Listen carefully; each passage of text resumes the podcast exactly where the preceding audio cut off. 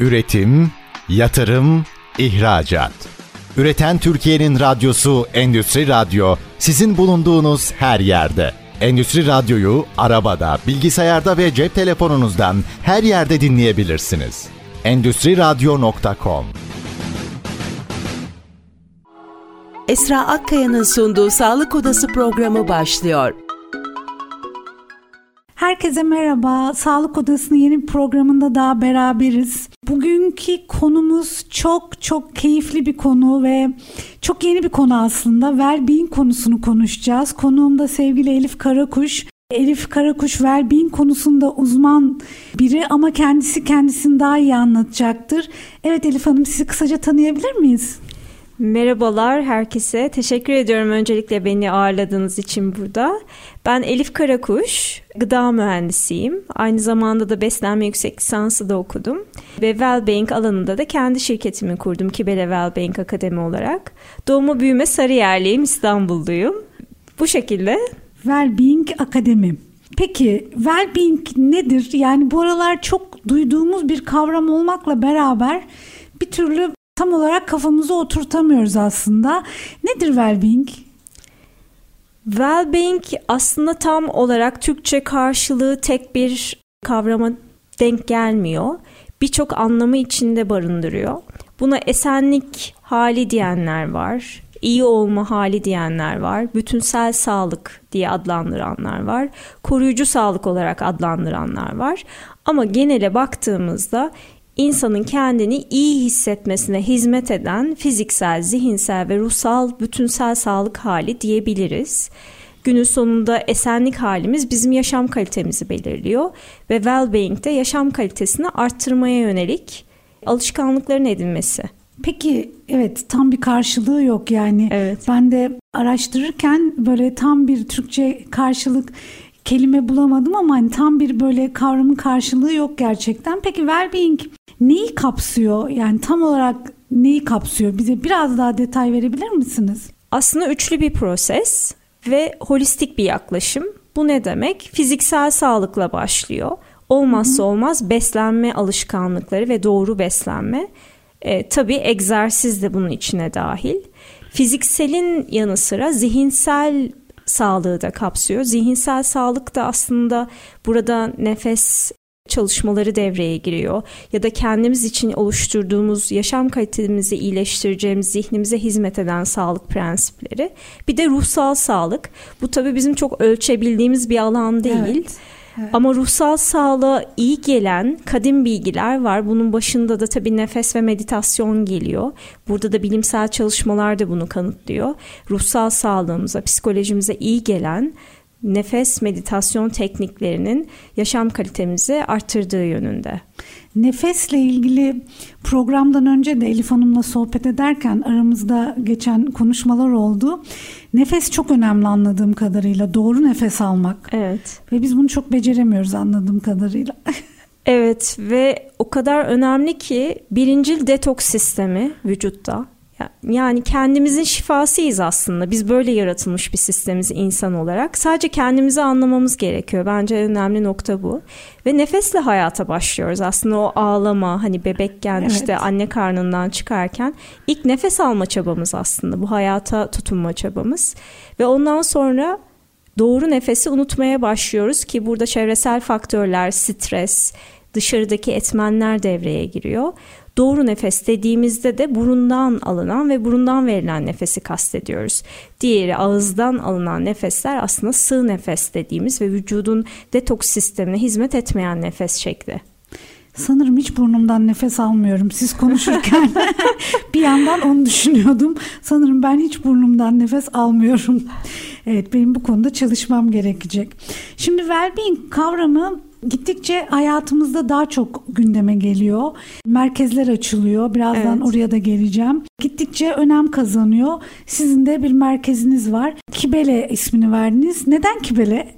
Onu da merak ettim, öğrenmek isterim. Öncelikle teşekkür ediyorum çünkü bu soruyu yanıtlamaktan çok mutlu olacağım. Ben de birçok bilgiyi araştırdım bu şirketimi kurmadan önce. Burada tabii Doğu felsefesinden Anadolu'daki kadim bilgilere ve tabii ki Batı, Amerika'ya dahi uzanan bir bilgi portföyünü araştırdığımda şunu gördüm. Aslında her toplum kendine iyi gelecek bir yapıyı, değerler sistemini oluşturmuş. Ve tabii ki buna bütüncül de yaklaşmış. Kendi olanakları, kendi yapabilecekleri ölçüsünde. Tabii ben Türkiye'de doğdum. Yani Anadolu kültürüyle büyüdüm. Ve ben kendi kültürüme, değerlerimize baktığımda da Kibele'nin çok önemli bir yer kapladığını gördüm ve kendimle çok özdeşleştirdiğim bir çünkü bereket ve bolluğun simgesi. Şimdi Anadolu'ya baktığımızda yani tabiri caizse yetişmeyen bitki yok. Ben bir de gıda mühendisiyim. evet. Dünyadaki en iyi fındık Giresun'da, işte en iyi kimyon Kayseri'de, en iyi belki zeytinyağı kalitesi bile Türkiye'de. Yani biz topraklar olarak çok bolluk ve bereket içindeyiz. E bir de aynı zamanda bir yaşam felsefemiz var ki bunlar bir sürü medeniyetin gelip geçmesiyle ve sürekli kümülatif olarak birbiriyle etkileşim kurarak bugüne kadar gelen bir bilgelik seviyesi ve o yüzden Kibele yani Türkiye'den doğup dünyaya açılan, bilgeliğini paylaşan ve insanların iyi olma haline hizmet eden bir yapı olmasıydı hayalim. O yüzden de Kibele benim için çok önemli bir simgeydi ve bence Türkiye için e, ve dünya için de önemli bir simge. Şimdi son dönemde hep diyoruz ya yani well-being işte meditasyonun bir takım alt parçaları evet. olarak söylüyorum. İşte nefes egzersizleriyle ilgili programlar görüyoruz. Bunların biz son dönemde önem kazandığını görüyoruz. Yani bundan 20 yıl önce bu çok bahsettiğimiz kavramlar değildi. Doğru. Bunlar hayatımıza yeni yeni giren kavramlar.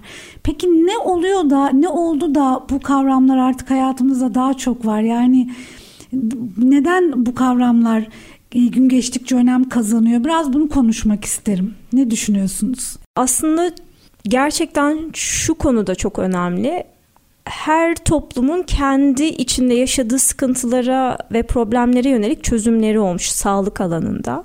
İşte eski dönemlere baktığınızda termallerin daha öne çıktığını görüyorsunuz. Çünkü orada bir e, işte toksinlerin arınması ve iyilik halinin yükseltilmesi gibi. Ama şimdi yaşadığımız toplumda özellikle Türkiye'ye baktığımızda 80 milyona yakın bir nüfus yani sayılamayan e, bir de turistlerin gelip geçtiğini düşünürsek bundan çok daha yüksek seviyede. İstanbul tek başına 20 milyona yakın. Ayrı bir ülke İstanbul aynen zaten. öyle. Aynen öyle. Yani Hollanda'nın nüfusundan daha fazlayız. Evet. Bu ne demek? Aslında bu sürekli bir etkileşimin olduğunu ve stres faktörünün yaratıldığını gösteriyor. Çünkü bu kadar yoğun bir tempoda çalışma hayatında ya da aile hayatında çünkü herkesin dikkat ettiğim şey yetmeye çalışma çabası var. Yani ilişkilere yetmeye çabası, kendine yetme çabası, hayata yetme çabası, bir şeyi ıskalamamaya çabalaması gibi. Ama burada şunu unutmamamız gerekiyor. Biz bütün olarak kendimize hizmet eden iyilik halini yaratmamız gerekiyor ki bu yaşamı en yüksek seviyede deneyimleyelim. Bu yüzden well-being şu an için daha önemli. Çünkü biz unutuyoruz. Ve bu eğer bir kültürümüzün, eğitim sistemimizin de parçası değilse ve toplumsallaşmadıysa da tabii ki bunu unutma kapasitemiz daha yüksek oluyor. Ama ben bu şekilde yaygınlaşırsa toplumlara, kurumlara, eğitim sisteminde etkileşimler oluşursa bunun aslında genel anlamda hizmet edecek bir faktör olacağına inanıyorum. Ve tabii ki bu da mutluluk seviyesini etkileyecek. Çünkü konuşmuştuk ya sizinle yani hormon sistemi evet. insanda aslında bu iyilik halini yönetiyor. Bizim her sağladığımız fiziksel, zihinsel, ruhsal bütünlük hali aslında hormon sistemini yönetiyor. Hormon sistemindeki bağırsaklarda başlayan bir sistem. Yani mutluluk hormonu başta geliyor. Stres hormonu e, keza bize kronik rahatsızlıkların temelini oluşturuyor. Bizim bunları yaratmadığımız müddetçe biz e, sadece işte hastaneye giden, kendine ilaç yazılmasını bekleyen ya da işte Aa, o olmadı ki işte bunu da denedim yapılmadı gibi sadece suçlamaya yönelik bir faktör olmak yerine kendi hayatımızın sorumluluğunu alıp burada evet ben bir bireyim ben bu hayatı iyi bir şekilde deneyimlemek istiyorum diyerek ve stresin vazgeçilmez bir unsur olduğunda farkındayım bu yeni yaşam düzeninde ama ben evet. bunu yönetmeyi seçiyorum demek lazım. Yani ben birazcık şöyle görüyorum yeni e, dünyada, evet. globalleşen yeni dünyada insanların iyi yaşamaktan anladığı artık sadece yemek içmek işte hayatta kalmak değil. İnsanlar birazcık belki bu yüzden diye düşünüyorum. Well-being gibi alanlara yöneliyorlar. Yani daha mutlu ve e, hayatı özümseyerek yaşamak istiyorlar. Evet. O yüzden buna ihtiyacımız var sanırım. Evet, kendini gerçekleştirmek istiyor. Evet. Aslında kendini anlamayan ya da kendini farkına varmayan birey bir toplumda ne kadar değer yaratabilir benim açımdan bir soru işareti. Çünkü kendi değerinin, varlık değerinin farkına varmalı. Aslında bu değerler bütününe hizmet ediyor. Yani öz değere de hizmet ediyor. Çünkü bu sadece manevi değil, maddi anlamda da yani ben gerçekten olmak istediğim yerde miyim? Yaşamak istediğim yaşamımı deneyimliyorum ya da yeteneklerimin farkında mıyım? Çevremin farkında mıyım? Yani anda kalmak diyoruz ama hani bu biraz e, dile pelesenk oldu belki ama günün sonunda şu var. Anda kalmak aslında yaşamın farkına varmak. Kendi hücrelerinin, kendi sağlığının farkına varmak. Biz bunun farkında mıyız? Biz bunun için şükrediyor muyuz? Teşekkür ediyor muyuz mesela? Sahip olduklarımız için ve daha fazlasını yaratabileceğimize inanıyor muyuz?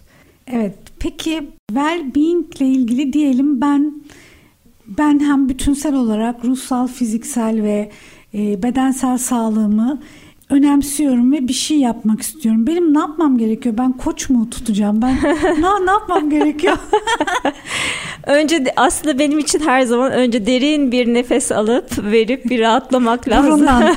Aynen burundan. evet. Sor, sonra tabii ki aslında hepimizin bir fıtratı var. Söylüyorum ya bu bunu anlamak değerli hayatımızda. Bir öncelikle kurumlara indirgersek eğer kurumların çalışanlarının e, aslında oraya hizmet etmesinden önce varlığını bir tespit etmesi gerekiyor. Yani orada potansiyellerinin. Bunun için de günlük rutinleri hayatımıza sokmamız gerekiyor. Hı. Ki orada bulunduğumuzda e, gerçekten verimli ve aidiyet duygusuyla hareket edebilelim.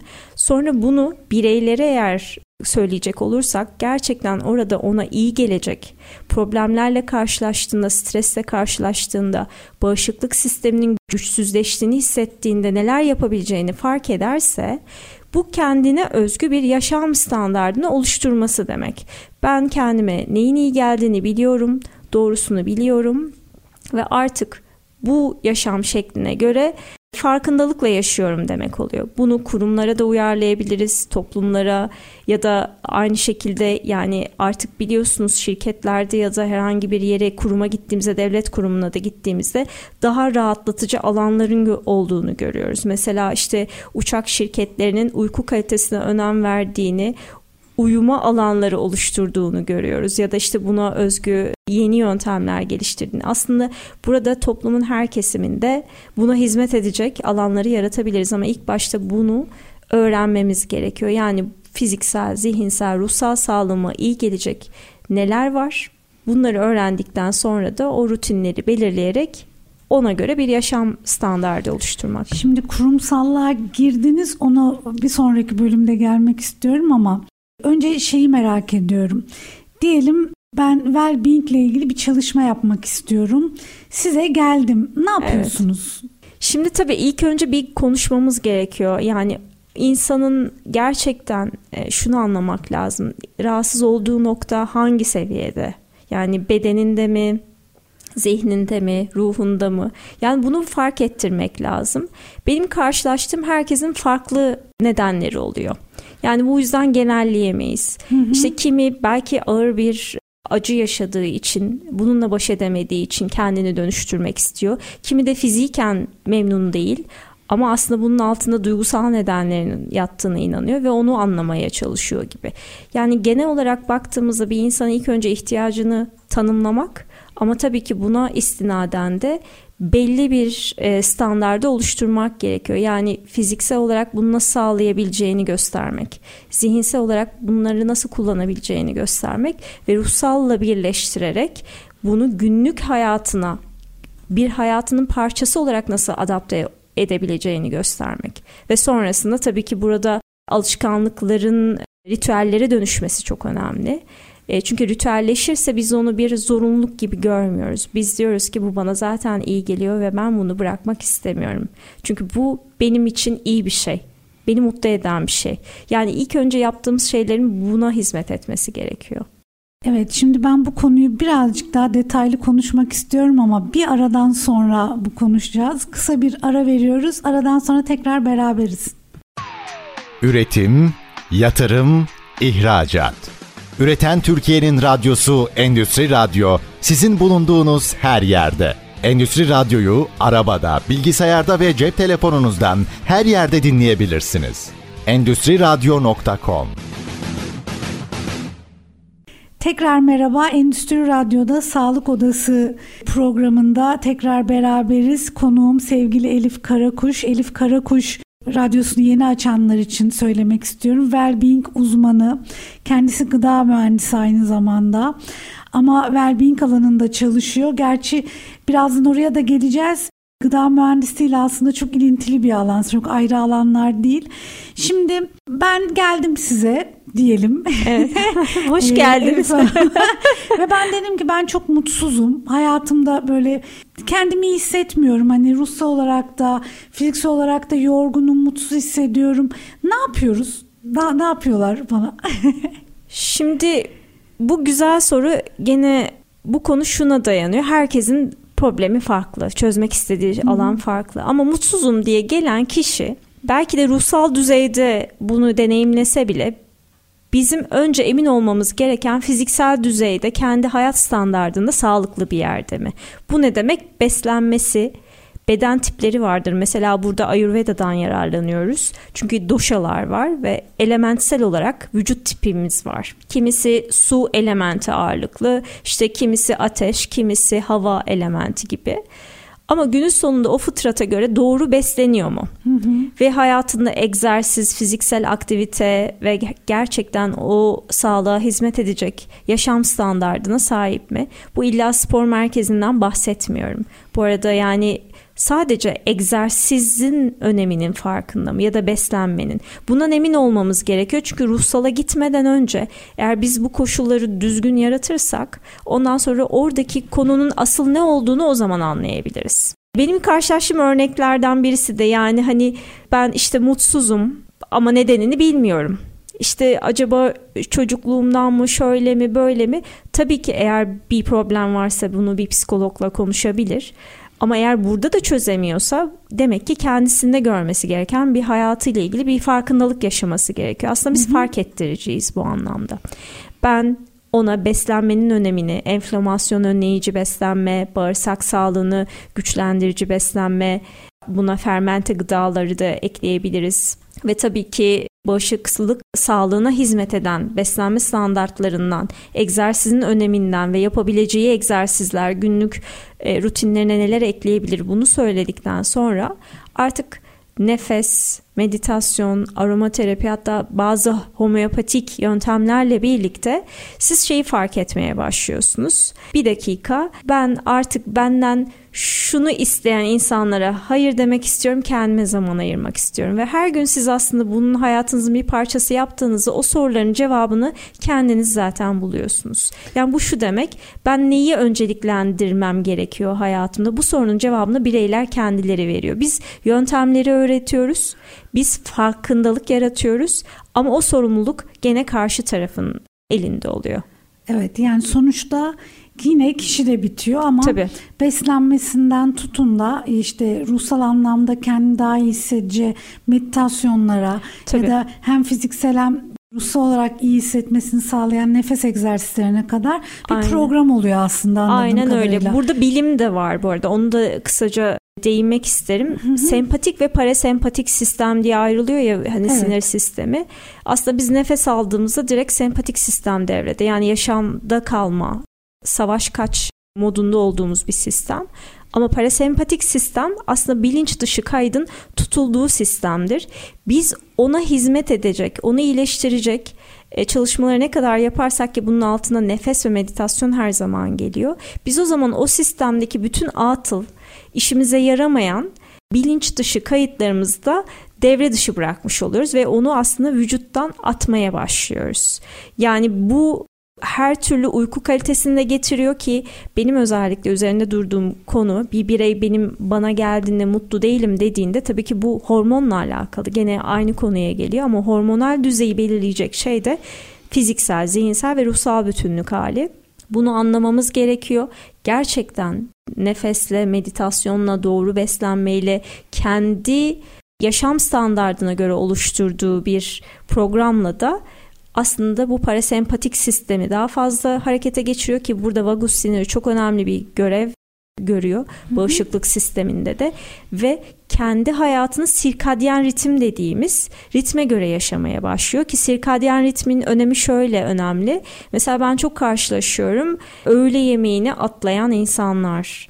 Aslında öğle yemeği metabolizma için en yüksek seviyede çalıştığı bir sistemdir ve öğle yemeğini atlamamamız gerekir. Şimdi ben Elif Hanım'ı dinlerken ben de kahvaltıya atlarım mesela.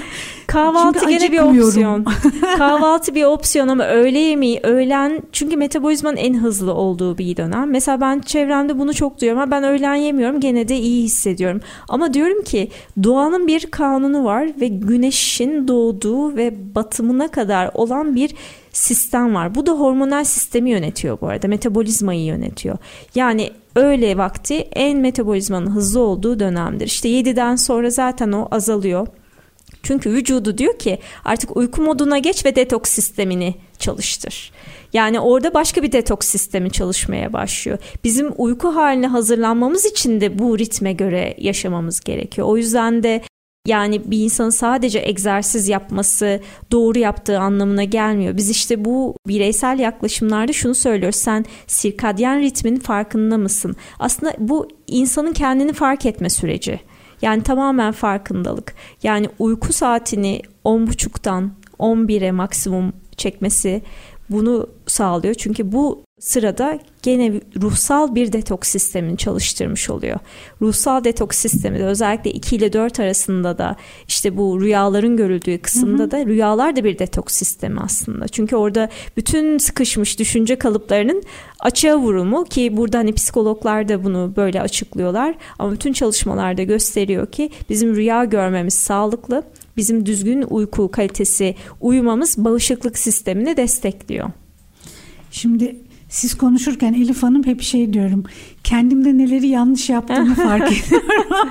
Sanırım ben toplantı bu programdan sonra bir sizle oturup bunları konuşmam gerekecek. Gerçekten de hayatımda çok şeyi değiştirmem gerektiğini fiziksel olarak fark ediyorum. Evet. Ve çoğumuz aslında öyle yaşıyoruz. Gerçekten de hani önle yemeği benim arkadaşlarımın çok büyük bir kısmı yemiyor mesela. Hmm. Şimdi ben bu programdan sonra hepsine söyleyeceğim diyeceğim ki hani sonuçta önle yemeği önemli bir öğün evet, yani. Evet. Ama işte bunları hem bilmiyoruz bir de şimdi o kadar ciddi bir bilgi kirliliği de var ki yani Doğru. mesela girdiğinizde internete inanılmaz şeylere ulaşıyorsunuz ve herkes apayrı bir şey yapıyor ve bunu aslında iyi olmak adına yapıyor. İnanılmaz bir bilgi kirliliği evet. olan bir mesela meditasyon yapan arkadaşlarım var ama böyle internetten falan gördükleri bir takım şeyleri deniyorlar. Doğru meditasyon o mudur bilmiyorum. Yani aslında bir de çok güzel bir noktaya değindiniz. Wellbeing'de ki amaç şu bir herhangi bir sisteme bağımlı kalmadan kendi koruyucu yöntemlerinizi belirlemeniz. Bu ne demek? A ürününe, A kişisine bağımlı bir hayatın olmadığı bir birey yaratmak aslında. Yani biz meditasyonu doğru yapıyoruz, yapmıyoruzun ölçütü aslında e, meditasyon bizim bu frekanslar olarak düşündüğümüzde alfa frekansına getiriyor. Yani meditasyon düşünmemek değil, düşünceler arasında zaman koyarak aslında beynin gene bir detoks sistemini çalıştırmak üzerine kurulu. Doğru yaptığınızın kanıtı da şudur. Eğer siz yaşamda, günlük hayatınızda gerçekten daha zinde, daha mutlu bir şekilde dönüp stresle karşılaştığınızda onu daha iyi karşılayan, daha nasıl soft bir şekilde karşılayabilme yapınıza geldiyseniz bu doğrudur. Meditasyonun birçok yöntemi var. İşte ses vesaire ama koku ıı, kullananlar var ki ben sadece kendi bedenimi kullanmayı ve nefesimi kullanmayı tercih ediyorum. Çünkü dediğim gibi hani bunu kullandığım zamanlar da oluyor ama benim için en önemli şey hiçbir şeye bağlı olmadan kendimle şifayı yaratmam ki zaten biz böyle bir sistemiz. Yani vücudun bilgeliğini kullanmak gerekiyor orada. Vücudun bir bilgeliği var. Aslında bizim anlamamız gereken de bu. Yani kendimizi anlamamız gerekiyor. İhtiyacımız olan her şey kendimizde aslında. Aynen öyle. Yani Sadece kendimizi gerçekleştirmemiz gerekiyor. Peki benim son dönem dikkatimi çeken şeylerden biri kurumsal firmalarda bu tür uygulamalar yapıldığını görüyorum. Bir takım evet. kurumsal çalışmalar yapıldığını görüyorum. Biraz bu konuda konuşalım mı? Mesela neler yapılıyor? Firmalar bunu niye tercih ediyor? Aslında önce oradan başlayalım. Firmalar neden bunu tercih ediyor? ya da e, kuruluşlar sadece firmalar demeyelim çünkü bunu belediyeler de yapıyor işte kamu kuruluşları yapıyor. Hani neden bunu tercih ediyorlar? Aslında bu Türkiye'de hala çok anlaşılır düzeyde değil. O yüzden de ben burada giderek arttığına inanıyorum bu farkındalığın. Ama dünyada iyi seviyelerde. Özellikle de tabii batı toplumlarında. Hı hı. Ama doğuya baktığımızda zaten onların kendi kadim bilgilerinden yola çıkarak yaptıkları var ama sahip çıkmadıklarını da görebiliyoruz.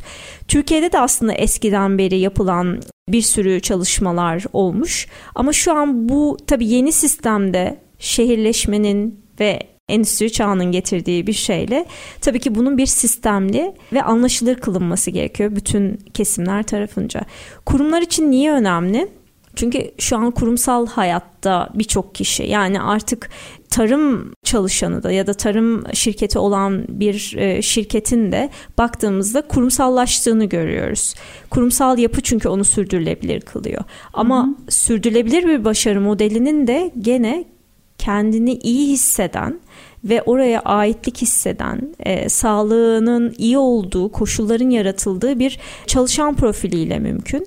Yani işte benim başım ağrıyor, bakıyorum çalışma masalarında bir sürü ağrı kesicilerle, bir sürü takviye evet. edicilerle dolu çalışma masaları görüyorum. Ya da işte gerçekten bir şeyi yapmak istememe. Tabii bu normal olduğu koşullar da var ama bunun sürekli olduğu koşullar aslında sizin orada kendinizi var etmediğiniz koşullar demek. Bu kurumun vizyonunu ve misyonunu gerçekleştirmesine hizmet etmek demek. Aslında oradaki kurum çalışanının kendini iyi hissetme hali ve yapılan araştırmada artık kurum çalışanlarının benim şirketim, benim sağlığım için ne yapıyor?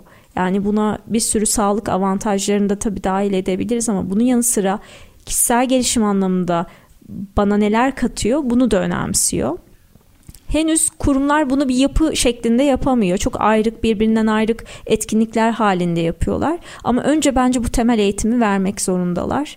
Temel eğitimin üzerine gene etkinlikler yapılabilir ama her çalışanın, her yeni çalışan hatta geldiğinde bu kurumsal eğitimlere sahip olması, bunlardan yararlanması ve ondan sonra diğer çalışma arkadaşlarıyla belki birliktelik oluşacak ve kendi ortak fiziksel zihinsel koşulları ile ilgili paylaşımlarda bulunacaklar. Sağlıklı beslenmekle ilgili birbirleriyle belki böyle bir etkileşimleri olacak. Çünkü şunu da gösteriyor yapılan araştırma. Mesela kilo vermek isteyen bir birey kilo vermek istiyorum diyor. İşte atıyorum pazartesi güne başlıyor ama eğer bunu iki kişi başlatıyorsa daha başarılı oluyor. Ya da bunu üç kişi başlatıyorsa daha da başarılı oluyor. Çünkü bir etkileşim oluyor. Biz sosyal varlıklarız. O yüzden kurumlarda olması demek kurumun çalışanlarına bu kültürün yayılması demek ve oradayken kendi göreviyle ilgili, kurumla ilgili, istenenle ilgili yani biz buna beyin sisi de diyoruz. Beyin sisinin ortadan kalkması demek. Çünkü günün sonunda her şey bağırsak sağlığı ve beyin sağlığı temelli oluyor bu well-being olayında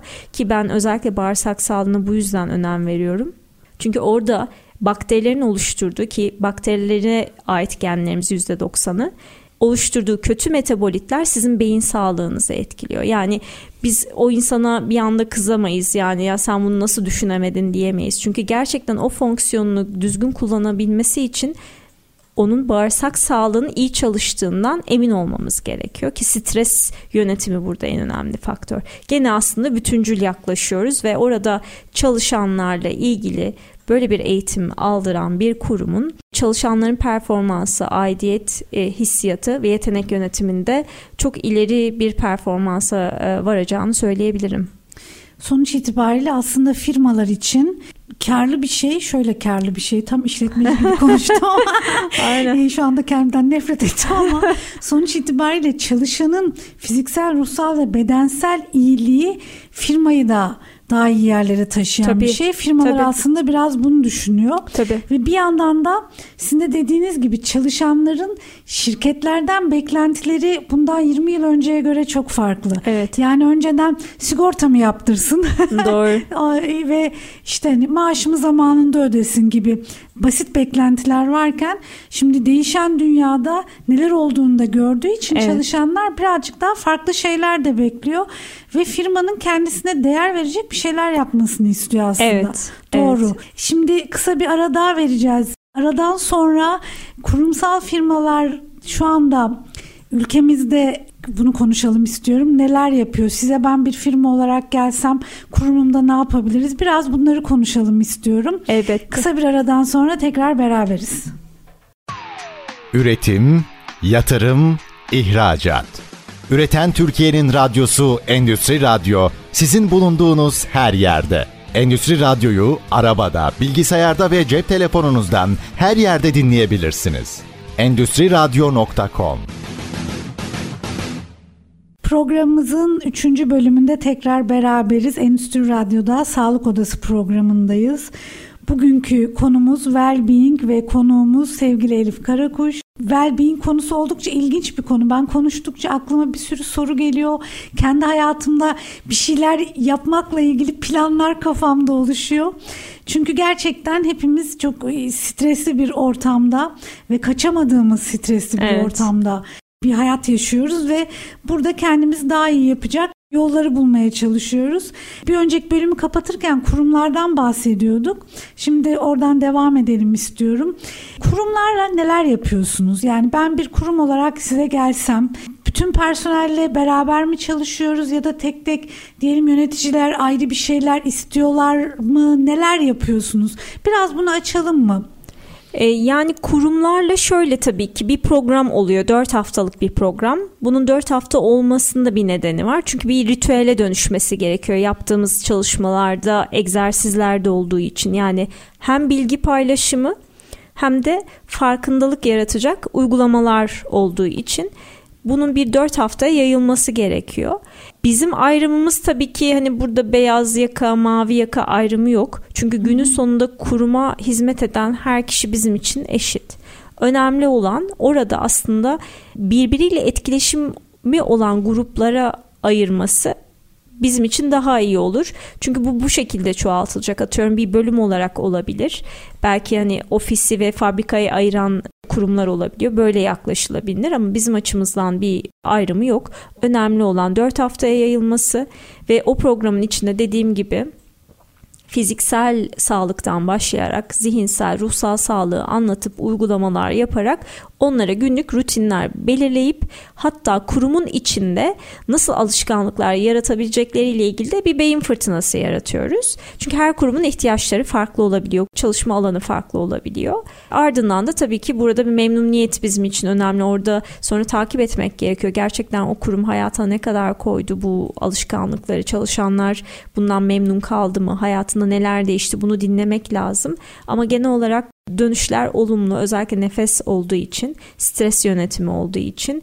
E, ben şunu çok yaşıyorum işte toplantıya girecek eli ayağı birbirine dolanıyor. Çünkü belki bir bütçe açıklayacak belki hedefi gerçekleştiremediğini paylaşacak. Ama günün sonunda hiçbir şey çözümsüz değil bu hayatta.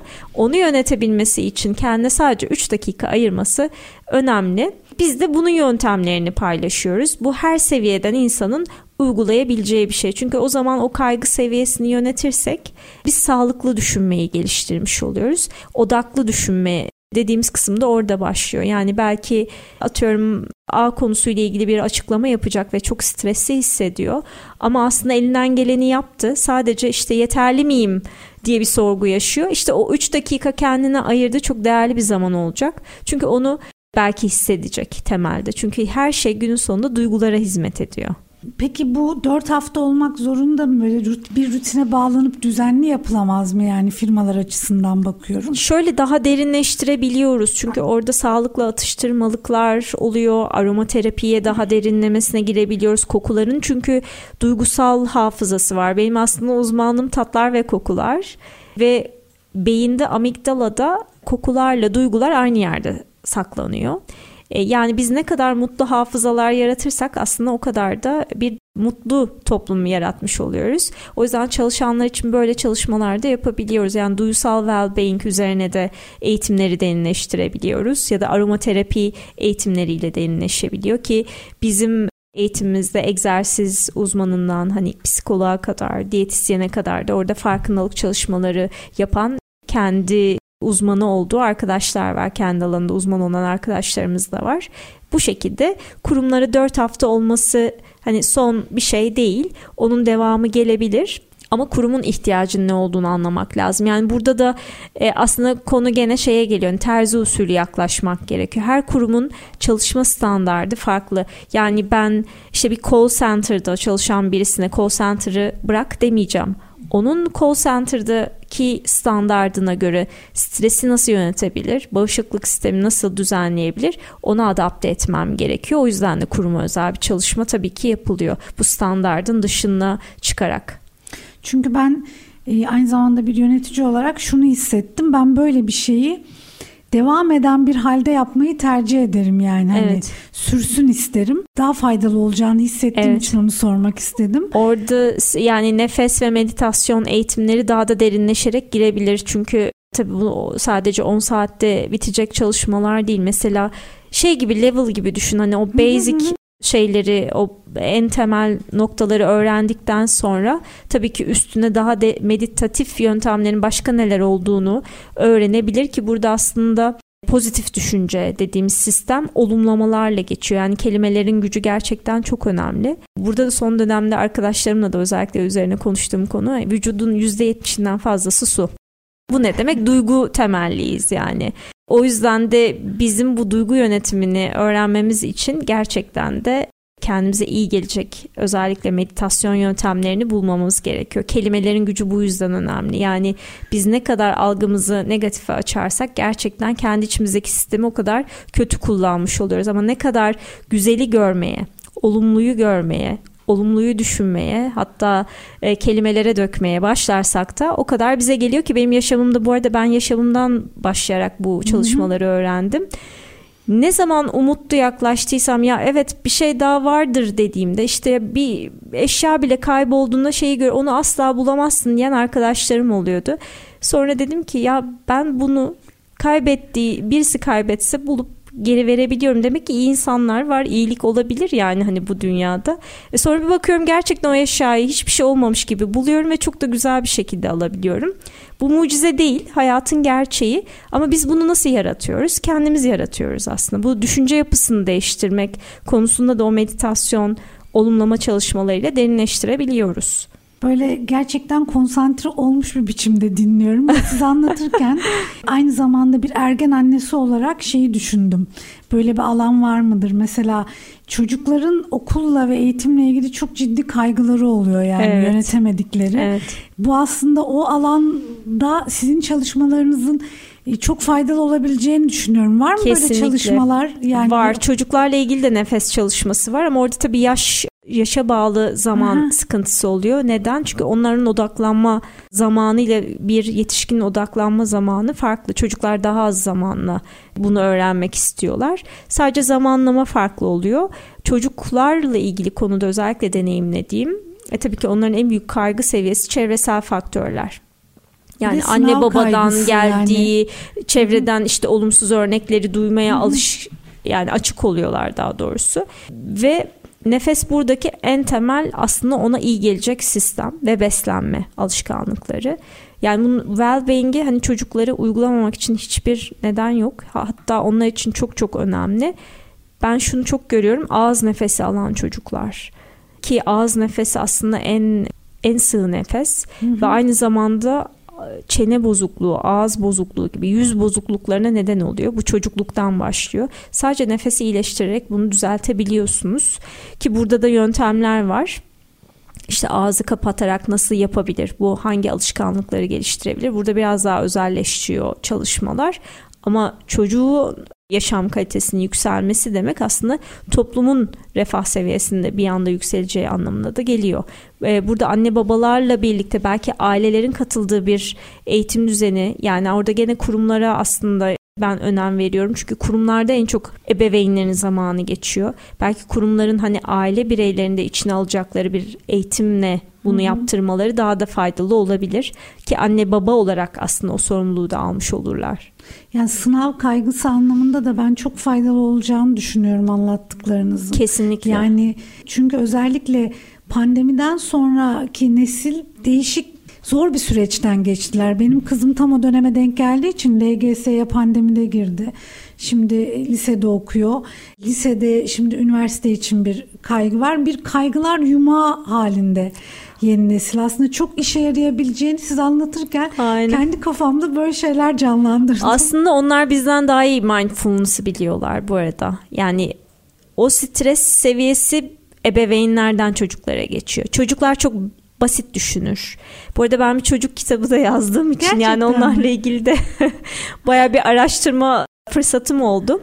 Çocuklar tam bir mindfulness örneği aslında. Basit düşünürler, nedeni sorarlar. Bizim kadar her şeye anlam yüklemeden yaşayabilme özellikleri var ve andakini fark ederler.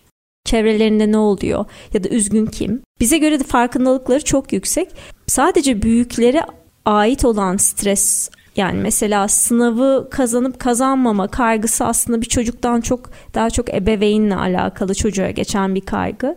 Yani belki de çocuk için o kazanmasa da olur. Ama belki ebeveyn için ah kazansa diye içinden geçirdiğini çocuk hisseder. Bu yüzden de bence hala yani sadece çocuğun değil ebeveynin de içinde olduğu bir sistemle bunun olması gerekiyor ki nefeste bunu çok iyi yönetebiliyorlar. Çocuklarla meditasyon eğitimleri var. Çocuklarla meditasyon, çocuklar buna çok uyumlu ki ben 5-6 yaşında bir çocukla da meditasyon yaptığımda şeyi fark ediyorum. Tabii ki süresi mesela büyükler için 20 dakika ile 30 dakika öneriyoruz biz. Ama bir çocuğun 20 dakika kalması Mümkün çok zor.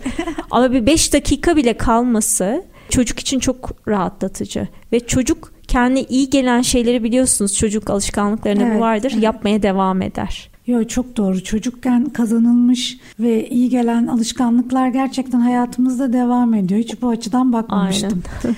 doğru. Ama hani bu peki okullar böyle çalışmalar istiyorlar mı yoksa henüz böyle bir şeyimiz böyle bir girişim olmadı okulla ilgili ama okulla ilgili çalışmalar yapanları duyuyorum. Özellikle yoga, meditasyon, nefesle ilgili. Ama tabii bu ne kadar sistemsel ve sürdürülebilir yapılıyor onunla ilgili bir bilgim yok açıkçası. Ben tabii direkt konumuzu biraz dağıtmış oldum ama. Yok ama ben çocukları çok anne seviyorum. olarak siz anlatırken direkt çok işe yarayabileceğini düşündüğüm Kesinlikle, için bu konuyu evet. biraz konuşalım evet. istedim. Peki tekrar kurumsal hayata dönelim.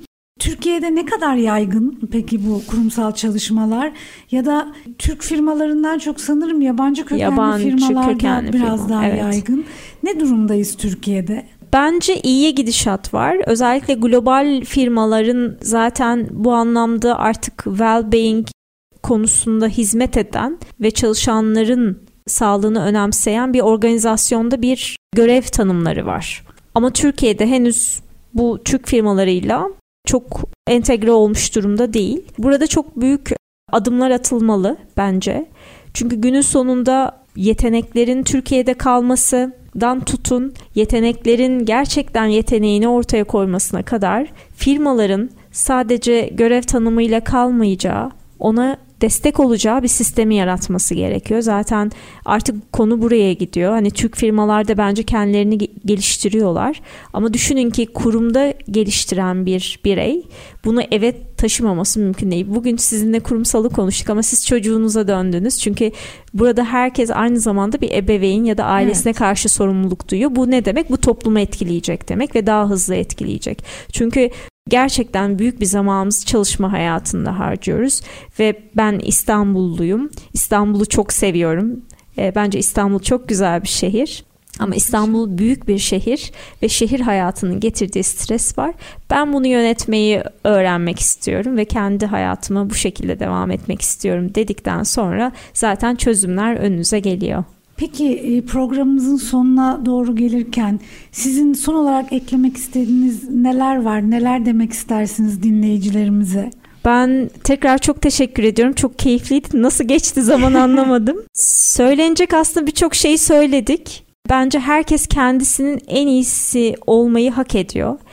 Ve hak ettiği değeri vermeyi seçerse de yolu well-being ile kesişecek. Ve bu konuda ne zaman akıllarına soru takılırsa da ben bunu seve seve cevaplamaya hazırım. Kibele Wellbeing Akademi sitesinden ulaşabilirler. Kendilerini gerçekleştirmek için kendilerinin hayat sorumluluğunu almaları adına gerçekten günlük rutinleri hayatlarına dahil etsinler ve sağlıklarını önemsesinler, mutlu olsunlar diliyorum.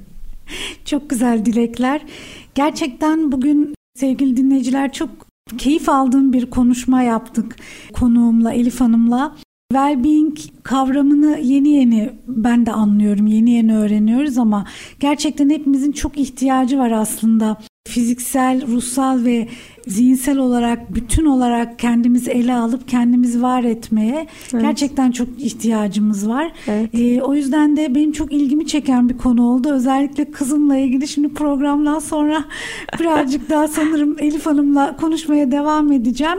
Ama biz buradaki süremizin sonuna geliyoruz. Dinlediğiniz için teşekkür ederim. Bir sonraki Sağlık Odası programında görüşmek üzere. Sağlıkla kalın.